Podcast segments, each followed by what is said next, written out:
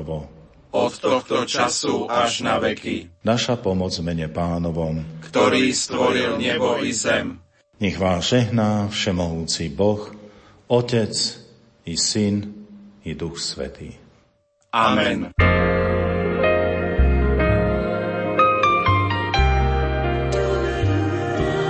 Ak si prostý ako dieťa, k novým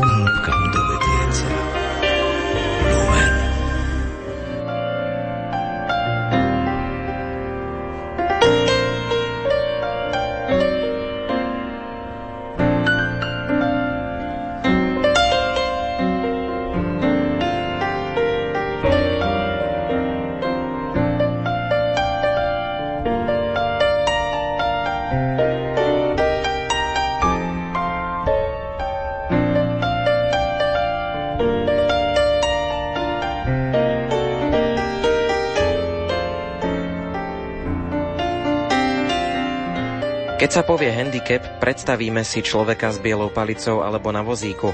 V našej spoločnosti je však handicapom aj farba pleti. Viete si predstaviť, čo sa stane, ak sa takéto dve postihnutia spoja? Výsledkom môže byť zatrpknutosť, alebo práve naopak potreba zmeniť svet naokolo. Počúvate literárnu kaviareň. Dnešné vydanie pre vás pripravili hudobná dramaturgička Diana Rauchová, majster zvuku Marek Rimóci a redaktor Ondrej Rosík.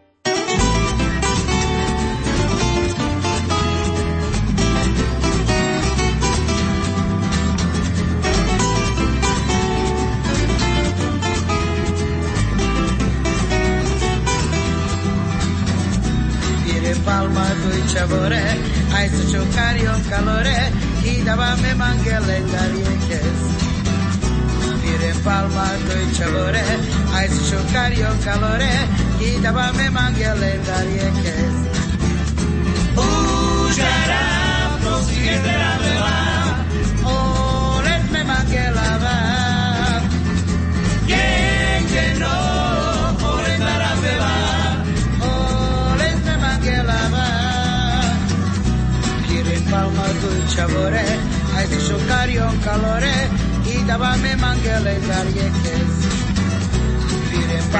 tuj čavore, aj se šukario kalore i da vame mangele da rijeke. Užara, u konsi gedera vela, o, letme mangela vela.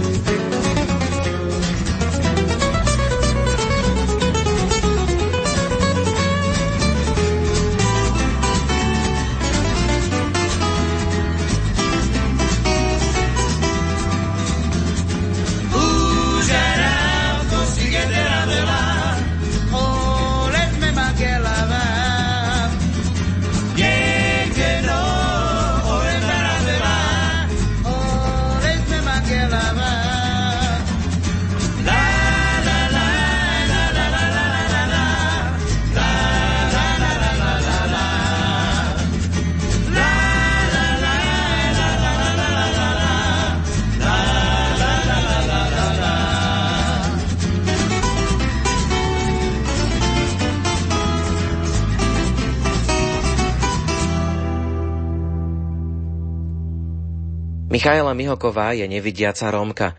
Toto slovné spojenie ju sprevádza už od detstva. Dlho sa nemohla dostať na strednú školu. S ľuďmi v uliciach má aj zlé skúsenosti. Do svojich kníh pretavuje témy, ktorými žije. Rasizmus, život nevidiacich, ale aj ruch Trnavských ulíc. Minulý rok jej vyšla debutová kniha Poškvrnená v zápäti duet s Kristínou Ješovičovou Nevidím zlo. Tento rok vydala knihu Všetci sme cigáni. Michaela začala písať najprv blogy. Ja som od malička chcela písať. Aj som vždy milovala preto slohy na základnej škole. Ja som si vždy hovorila, že musím počkať na nejaké také obdobie, že keď budem mať, že o čom písať, lebo tie moje počiatočné pokusy, bolo ich len zo pár, boli také detinské a detské, tak som si hovorila, že najprv si musím niečo zažiť a potom môžem niečo napísať. No a keďže som na vysokej škole mala už tie rôzne skúsenosti, či už diskrimináciou alebo s rôznymi inými vecami, tak som sa potrebovala nejako vyjadriť. No tak som sa vlastne dostala k tým blogom, ale Nebolo toto práve, aj keď ma to na chvíľku dokázalo síce upokojiť, aj som to robila rada, aj som dokonca mala rada tie hejty, lebo aj to k tomu patrí, ale stále som čakala na nejaký taký impuls a ten prišiel vlastne na konci druhého ročníka, keď sme mohli napísať poviedku na akúkoľvek tému. A ja som napísala poviedku z historického obdobia, z viktoriánskeho Anglicka, Dal som jej názov Poškvrnená a mňa ten príbeh tak nejako dostal, že som potom mala potrebu ho rozpísať aj do tej knihy a teda môžem povedať, že som sa v tom našla. Už len to, že som tú knihu dopísala. Pre mňa veľa znamenalo, lebo ja som vždy bola taký typ, že som niečo začala, milión vecí som začala. Teraz nehovorím len o písaní, ale tak všeobecne, že nikdy som nič nedokončila. Toto bolo také, že som to konečne aj teda dotiahla do konca. Je možné nájsť v tých knižkách prelínanie s tebou, projekcia tvojich myšlienok, tvojej osoby, premieta sa to do tých postav. Napríklad postava Grace, práve v knižke Poškvrnená, je, povedali by sme dnešným jazykom, že zrakovo postihnutá, vtedy, keďže to bolo historické, tak slepá. V tej aktuálnej knižke Všetci sme cigáni sa zase zameriavaš skôr na tú rómskú otázku. Nemusíš si možno až tak veľmi vymýšľať pri písaní tých postav, že vlastne to vyplýva z toho tvojho života? Každý autor veľa dáva do tých postav svojich, ale všetci to robíme nevedome. Nerobíme to teraz tak, že ideme to robiť ako programovo, ale skôr, že nedá sa to tak oddeliť celkom. Samozrejme, že vždy tam bude kus zo mňa, ale vždy hovorím, že aby ma v tých postavách veľmi nehľadal. Áno, som to ja, ale zároveň som to ani není ja. Napísala si knižku Poškvrnená, oslovovala si vydavateľov, systémom pokus o mil a vydavatelia prejavili záujem. Vydavatelia teraz už aj vedia, že si nevidiaca. Už ste sa možno nejako stretli alebo z tej online komunikácie to nejako vyplynulo. Pri tejto poslednej knihe Všetci sme cigáni si ma vydavateľka asi googlila, lebo keď sme sa už potom začali rozprávať a keď mi poslala mail, že má naozaj seriózny záujem o moju knihu, tak ona to už vedela. Ja som jej to povedala teda až v tom období, keď sme sa začali rozprávať o obálkach a o tom, že akú obálku by som chcela. Vtedy som jej povedal, že som nevidiaca, ona mi hovorí, že však ja viem. Takže ono už to asi není ani také nejaké zložité zistiť. Vôbec nie, pretože pri jednej knihe je to dokonca napísané, že dielo nevidiacej autorky stotožnejšia ty s tým nerobí ti to problém, že už takto hneď na začiatku tí ľudia vedia o tebe viac ako o každom inom autorovi? Musím si na to zvykať a nebolo mi to z počiatku proti srsti, sa priznám. Ani nie tak vzhľadom práve na toto, že to tam je napísané, ale skôr som sa musela vyrovnávať s tým, že keď som napríklad šla na besedy, čitatelia sa ma nielen pýtali na moju tvorbu, ale boli zároveň zvedaví aj na také veci z môjho života, že ako fungujem na telefóne, aké pomocky využívam a musela som im to tam aj ukazovať. A tak som sa musela s tým zmieriť, že nebude to vždy len o tých knihách a že ľudia budú na to zvedaví. Ale zároveň som si povedala, že dobre, tak prečo nie? Že možno, že práve preto, že sa to o mne tak hovorí a že sa to veľakrát tak zdôrazňuje, že práve možno to je tá cesta, ako motivovať aj ostatných. Takže skôr sa snažím z toho akoby handicapu urobiť tú svoju výhodu. Mám ešte rozčítanú tvoju najnovšiu knižku Všetci sme cigáni. Tam je zaujímavé prelínanie tej súčasnosti Trnavy, Slovenska a Londýna, Anglicka spred niekoľkých storočí. Píšeš hlavne teda historické romány. Prečo práve takýto nápad, že zapojiť do toho nejako aj tú súčasnosť? Keď som začala písať, tak som čítala prevažne tie historické romány a romance, ale potom som začala byť namotaná na žáner Young Adult, knihy pre mladých dospelých a tie sa odohrávajú v súčasnosti. A keďže ja ten žáner teraz totálne milujem, aj to moja srdcovka, tak som chcela spojiť tieto dva žánre. A hlavne táto kniha Všetci sme cigani bol skôr taký experiment, že či vlastne dokážem aj napísať niečo zo súčasnosti celkom sama. A hovorila som si, že asi nedám tú celú knihu v súčasnosti súčasnosti, lebo mňa to stále aj tým vyjadrovaním nejako ťahá k tej histórii, tak som to spojila tak, že spojím vlastne tieto dva moje obľúbené žánre a urobím z toho jeden celok. Vyčínal pašede rokami ven Koleskro z domu ľavaš sa vore Vyčínal pašede rokami ven Koleskro, somuľavaš savore.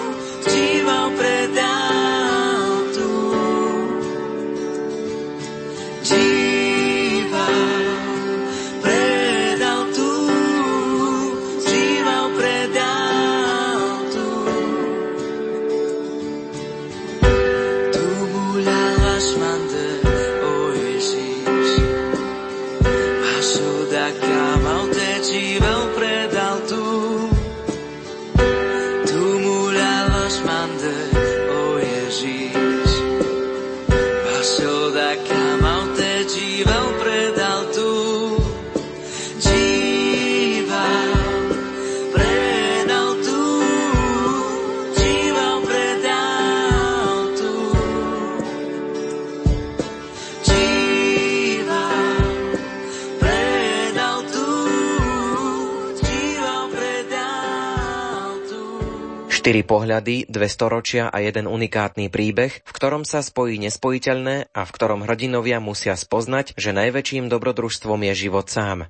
O rasizme, ktorý má rôzne podoby. O tvrdom prostredí, z ktorého jediným únikom je láska. Toľko krátka anotácia ku knihe Všetci sme cigáni. V knihe si každý čitateľ nájde to svoje. Či už máte radi historické romance, žáner Young Adult, alebo vás zaujíma otázka rasizmu či život nevidiacich. Ukážku z knihy Všetci sme cigáni interpretuje Jana Ondrejková.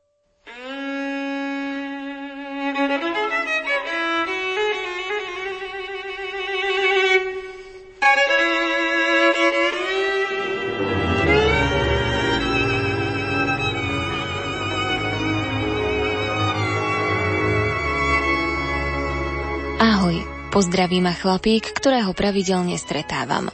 Je to ten typ človeka, ktorý musí mať všetko pod kontrolou. Žiadne chyby, nejaké zaváhania, len pravidlá, poučky a rituály, v ktorých sa hľadá dokonalosť.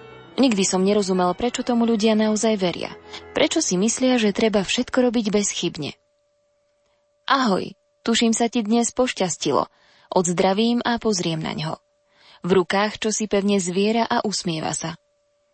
Dobrí ľudia ešte nevyhynuli.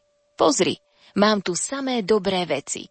Postaví sa k lavičke, na ktorej sedím a začne vykladať svoj dnešný úlovok. Jadierka, zo pár suchých rožkov a škatuľa s neznámym obsahom.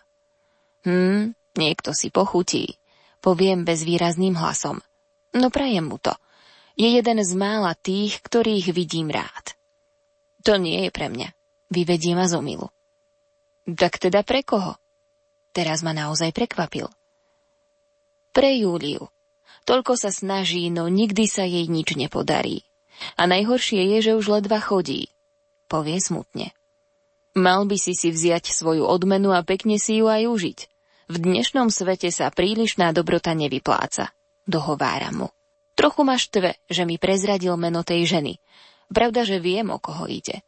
Nechcem však poznať jej meno. Nechcem vedieť meno nikoho z nich. A tiež mu nechcem povedať, že Júlia je klamárka. Si mladý, ešte tomu nerozumieš. Potľapká ma po pleci. Má v sebe niečo otcovské. A čo máš v tej škatuli? Náhlivo mením tému rozhovoru. To budeš čumieť. Neveril by si, čo bol niekto ochotný len tak vyhodiť. Vezme škatuľu a podáva mi ju. Je stará, otrhaná. Páchne z nej, takže okamžite viem, odkiaľ ju má. Napriek tomu sa jej dotýkam s rešpektom a z úctou vyťahujem zabudnuté poklady. Škoda, že na nej nie je mašľa či ozdobný papier, do akého sa balia darčeky. Na také, čo si však nikto nemyslí, keď vyhadzuje odpad. No mal by, všetci by na to mali myslieť. To, čo oni nazývajú odpadom, je pre iných dar. A ja tak veľmi túžim po rozbaľovaní. Možno preto, že som ešte nikdy žiadny dar nedostal. Čo povieš? Čaká chlapík na moju reakciu. Tie sú úžasné. Pochválim a myslím to úprimne. Sú to topánky, aké kedysi nosievali naši starí otcovia. Boli robené tak, aby v človeku vzbudzovali dojem, že ich nositeľ je vznešený a zaslúži si ich. Pozri na ten materiál. Pokračujem v vodách. Áno, sú naozaj kvalitné. Máš také nadšenie som nečakal. Zasmeje sa. Vieš, že topánky sú ako ľudia? Spýtam sa ho, no oči mám stále upreté na pár obuvy. Naozaj? To sa mi ako si nevidí, premýšľa. Zrejme nedokáže vstrebať moje slová. Veru tak. Ľudia sú ako topánky. Zopakujem rovnakú informáciu, ale v obmenenom poradí. Je to ten typ vety, ktorá ani zmenou slovosledu nestratí význam. Preto som si istý, že je pravdivá. Cítim, že môj spoločník je duchom neprítomný. Rovnako ako ja. A v čom? Stále mi nerozumie. Môžu byť akokoľvek krásne, ale až keď si ich obuješ, zistíš, či sú aj dobré. Sú rôzne, lakované, kožené, dlhé i krátke. Každé z nich potrebuješ na určitý čas. Nikdy nie navždy. Aj ľudia sú takí. Vyzerajú krásne, ale až keď sa s nimi vyberieš na životnú cestu, Uvidíš, či ti naozaj sedia. Niektorí pri tebe zostanú dlhšie, iných musíš vypudiť hneď. Niečo ti dajú, zohrejú ťa počas zimy alebo ochránia pred dažďom. A potom, keď ich obdobie v tvojom živote skončí, stratíš ich a oni sa už nikdy nevrátia. Už je to raz tak, že tá najlepšia topánka pre iného nemusí byť najlepšia aj pre teba. Vysvetlím mu.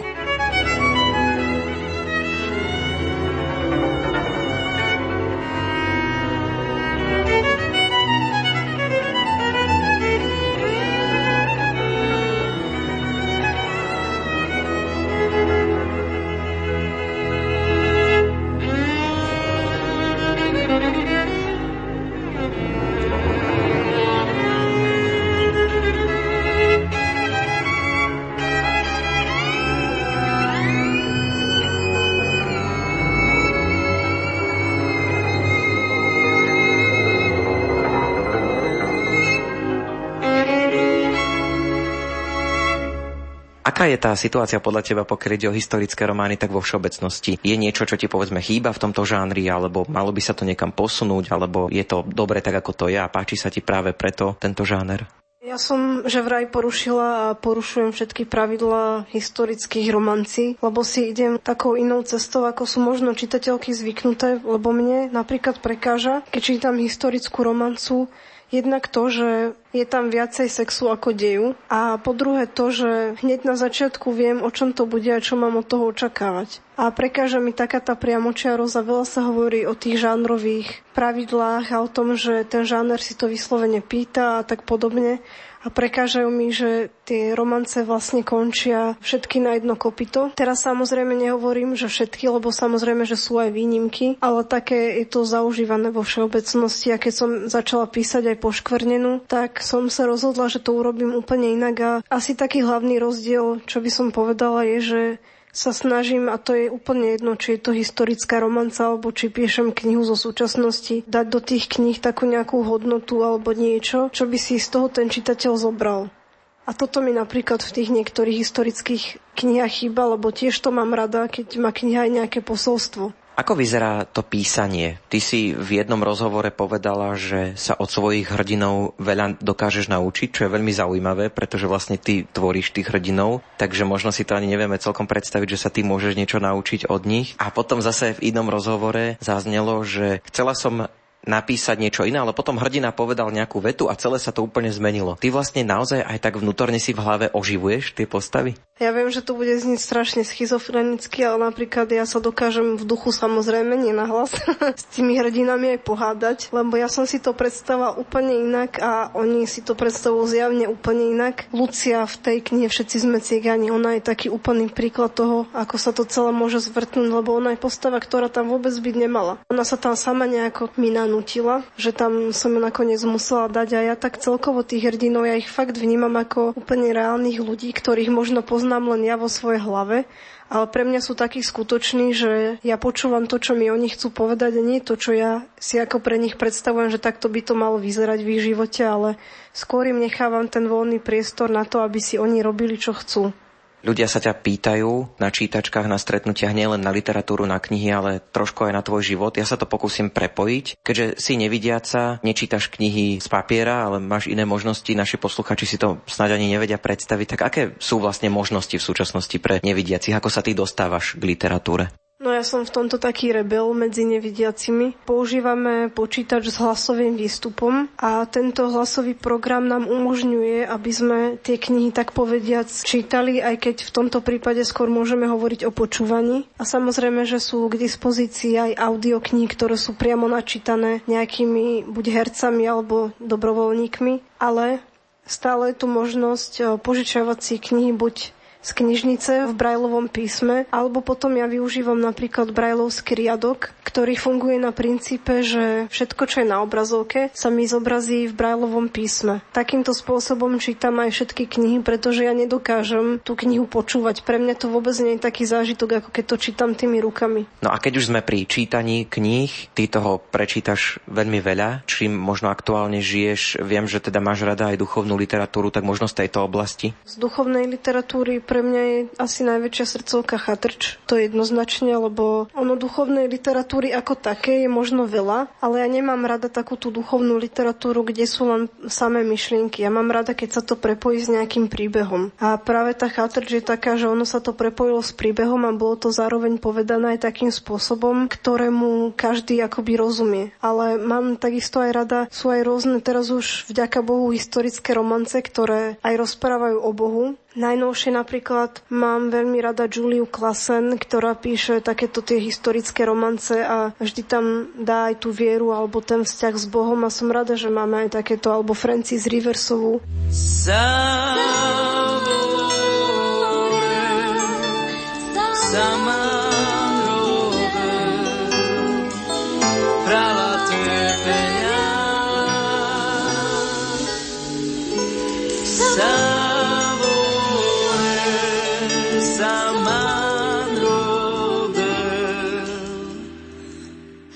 Te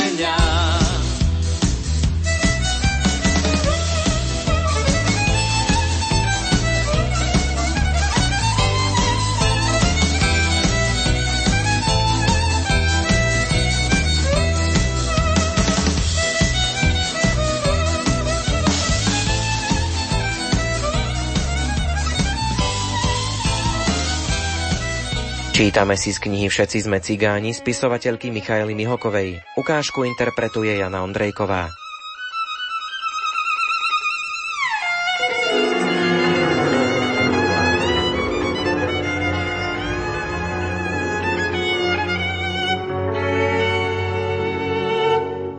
Po obede poruším všetky svoje zásady.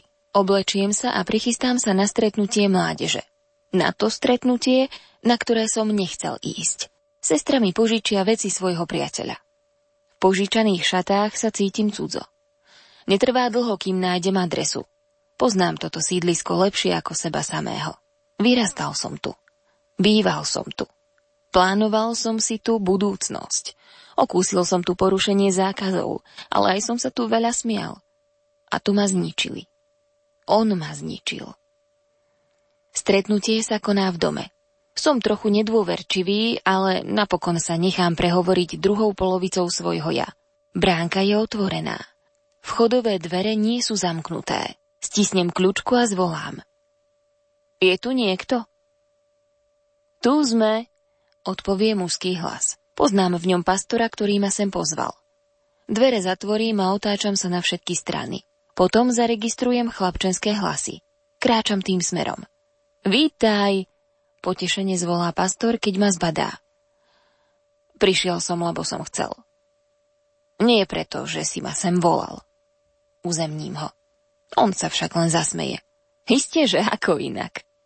Posadím sa za veľký stôl. Okrem mňa je tam niekoľko ďalších chlapcov. Sú približne v rovnakom veku ako ja a všetci sú cigáni. Znechutí ma to. Môžeme teda začať. Rád by som medzi nami privítal nového člena. Nebudeme ho oslovovať menom. Pozrie na mňa. Presne tak. Súhlasím. Prebieha to tu asi tak, že sa spolu rozprávame. Vždy býva krátka téma dňa. Tiež chcem, aby si vedel, že sa tu nesnažíme o niekoho premenu. len sa vzájomne spoznávame, trávime spolu čas. Možno si prekvapený, že sú tu len samí chlapci. Máme to rozdelené. S dievčatami sa stretáva pastorka z našej denominácie. Je to len preto, že ja ako muž sa zrejme neviem tak vžiť do dievčenských potrieb. Vysvetlí mi. Tak teda poďme na to. Som úprimne rád, že ste dnes všetci prišli. Položím vám na začiatok možno trochu zvláštnu otázku. Zaujímalo by ma, prečo ste sem prišli. Ja preto, že ma to doma nudí. Pohotovo odpovie chlapec oblečený celý v čiernom. Za ním odpovedajú všetci rad radom. Hovoria odpovede, ktoré z nich v očiach toho druhého urobia niekoho nad vecou. Ja nepoviem nič, len počúvam. Ako posledný prehovorí chlapec vedľa mňa. Ja som sem prišiel preto, aby sa zo mňa stal lepší človek. Nastane ticho. V zápetí sa však chlapec zháči, ako by povedal niečo nesprávne. Ostatní chlapci ho podpichujú a smejú sa. No ja vidím, že jeho odpoveď na nich zapôsobila. Navzájom si skáču do reči a jednostaj sa prekrikujú. Občas sa aj urazia. Cítim však, že medzi nimi vládne spolupatričnosť.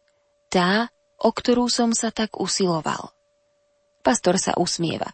Sem tam niečo povie. Je člen párty, nie jej nadriadený. Potom nasleduje krátka modlitba. Až pri nej mi svitne, že tí chlapci to myslia vážne. Rozmýšľali ste už nad tým, o čom sme sa bavili naposledy? Pastor spýtavo nadvihne obočie. Pozrie na mňa a dodá. Na poslednom stretnutí sme sa rozprávali o kreativite, že mladí boli stvorení na veľké veci a pýtal som sa, či by sme sa spolu pustili aj do niečoho praktického, kde by sa dali vyjadriť pocity. Akú hudbu máte najradšej? Aký štýl? Rap, zvolajú všetci naraz. Prečo? Spýta sa pastor. Lebo je to jediná hudba, ktorá má nejakú výpovednú hodnotu. Dá sa v nej povedať toľko vecí, vysvetľuje chlapec vedľa mňa. Dobre, aj ja ho mám celkom rád. Tak to poďme skúsiť. Ja začnem a vy postupne po jednom pridajte nejaký verš. Nemusí to byť niečo, z čoho každý padne na zadok. Ide mi len o to, aby sme v sebe prebudili kreativitu, hovorí pastor.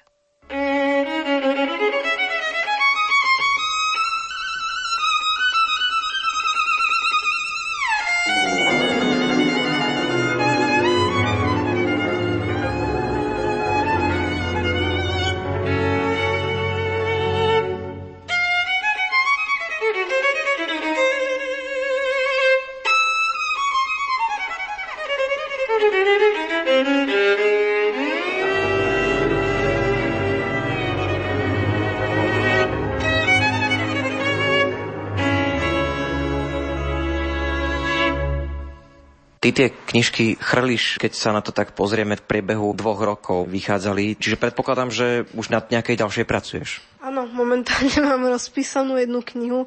Už sa mi to celkom aj tak slušne nabaluje ten rukopis. Zatiaľ som ho pracovne nazvala Nádej zomiera na jeseň. A asi som si vytvorila takéto svoje, že sa mi tam bude prelinať prítomnosť s minulosťou, lebo som zistila, že asi je to to, čo teraz chcem momentálne písať a budem tam asi zase riešiť rasizmus, ale tentokrát z iného hľadiska, pretože budem spomínať olašských Rómov, ktorí majú úplne iné zákony a úplne iný štýl života ako povedzme buď bežní Rómovia, lebo Jednak to, že oni musia rešpektovať zákony svojho vajdu a teda tomu prispôsobujú celý svoj život a jednak aj to, ako vnímajú ženu alebo ako sa správajú k žene, že žena napríklad musí nosiť len sukne, musí mať len dlhé vlasy. Ak sa niečo zomelie, tak doba si nepôjde muž, ale pôjde žena. O tom bude vlastne tá kniha.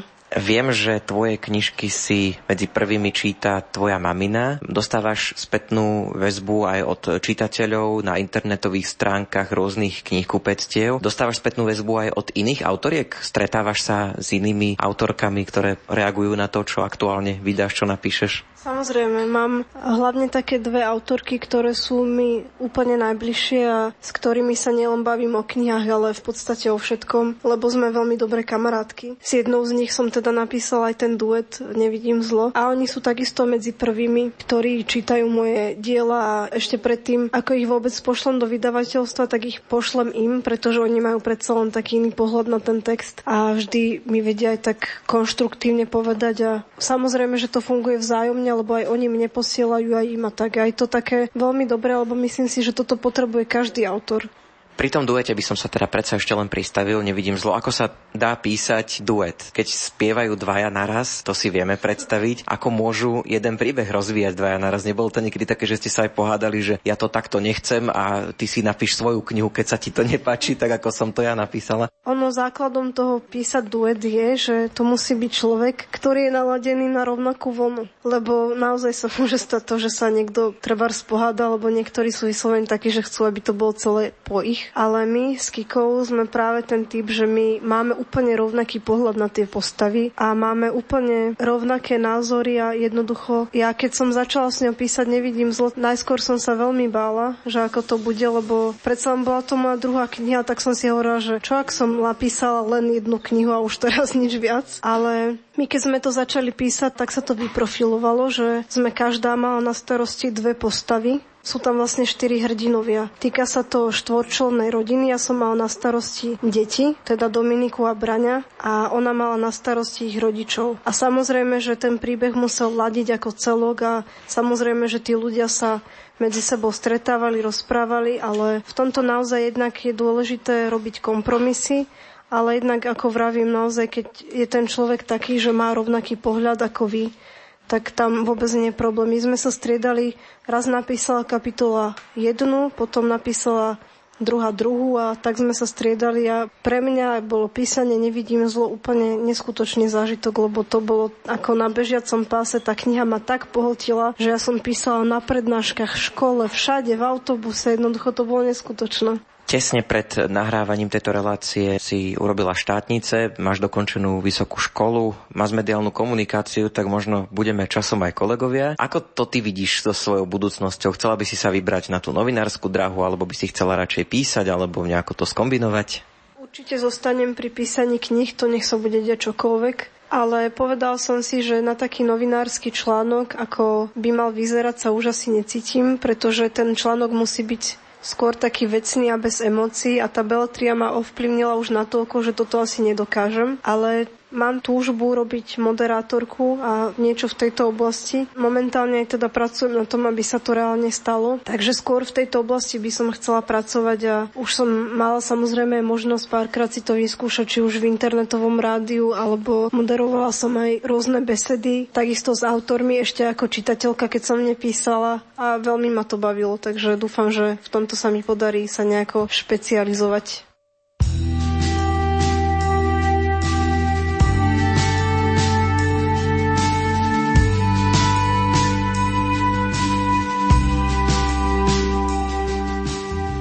Dostali sme sa na koniec dnešného vydania literárnej kaviarne. Za pozornosť vám ďakujú hudobná dramaturgička Diana Rauchová, technik Marek Rimóci a redaktor Ondrej Rosík. Do počutia.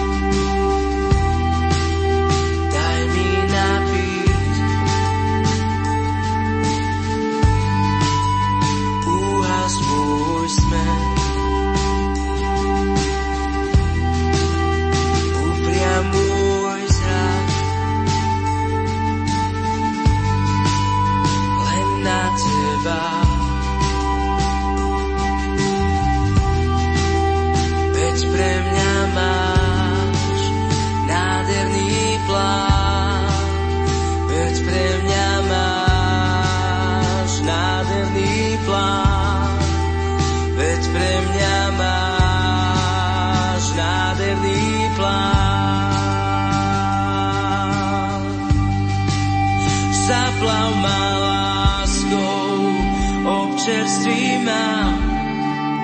Prichádzam s básňou, premieňaj ma. Nech smelo môžem predstúpiť až pred tvoj trón.